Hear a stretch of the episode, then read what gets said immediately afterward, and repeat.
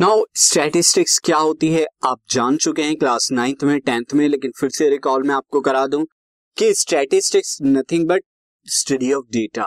Study of data को ही हम स्टैटिस्टिक्स कहते हैं। अब डेटा आता कहां से? तो डेटा आता है when you collect the data. First we collect data for the known purpose. कोई एक पर्पस होगा जिसके लिए आपको डेटा को कलेक्ट करना होगा।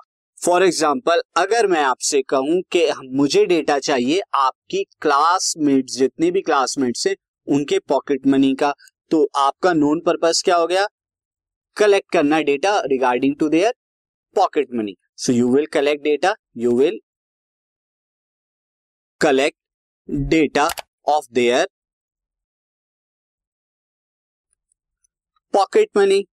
उनकी पॉकेट मनी का जो है वो डेटा कलेक्ट करेंगे। तो ये आपका नोन पर्पस है, आप सिर्फ उनसे उनकी पॉकेट मनी के बारे में ही पूछेंगे।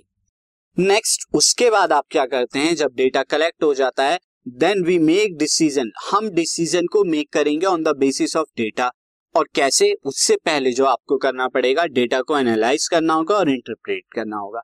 डेटा की एनालाइजिंग करेंगे कि डेटा क्या बता रहा है, अब उसे इंटरप्रेट करेंगे कि जो रिजल्ट आया आपकी एनालाइजेशन से वो क्या है।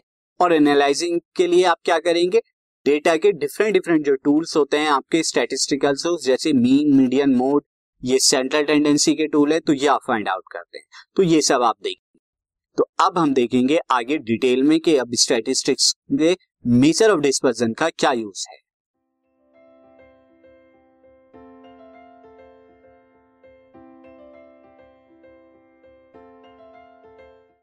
This podcast is brought you by Hopper and Shiksha Abhiyan. अगर आपको ये पॉडकास्ट पसंद आया तो प्लीज़ लाइक, शेयर और सब्सक्राइब करें और वीडियो क्लासेस के लिए शिक्षा अभियान के यूट्यूब चैनल पर जाएं।